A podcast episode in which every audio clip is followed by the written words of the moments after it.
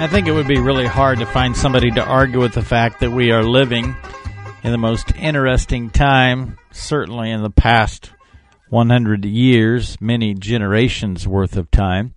We see struggles for power, no doubt about that. And I kind of had it as a common theme for the past month because it probably longer than a month.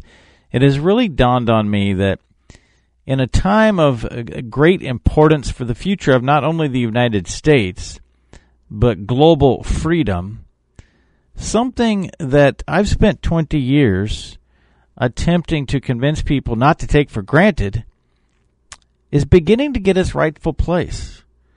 Access to high quality domestic food has and always will be a means of national security.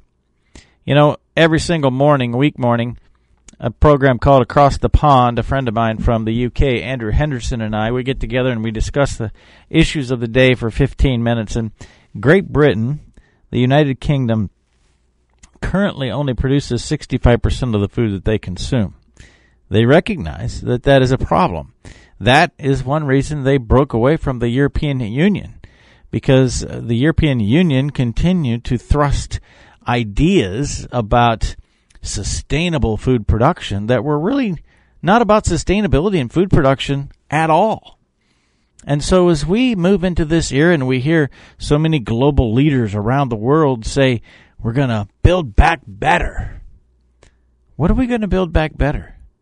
What we've accomplished in American agriculture is unbelievable when you look at the amount of resources that we use today to generate the same amount of food required for one person's survival, it's increased more than tenfold in just the past 50 years. And so the great challenge is that we maintain the power and the control of the resources and the United States model, which I still believe is the absolute best in the world. We allow private property to be the driver. And I, as a sixth generation United States farmer slash rancher, have only been uh, able to stay in this business because we find a way to make it work. And our only goal, really, is to make sure that the seventh generation has the same opportunity. And so it's it's my desire to find to, to leave the resources better than I found them.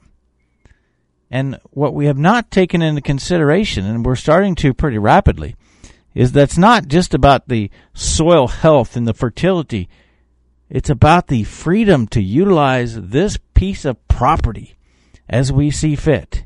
And we have proven time and time again you give the American farmer the ability to be innovative and to implement technology, and there's number, nobody, nobody in the world that can come closer to converting that into the essentials of life very freely food, fiber, pharmaceuticals, and fuel. Thank the U.S. farmer. Loose tails, be gentle, stay firm.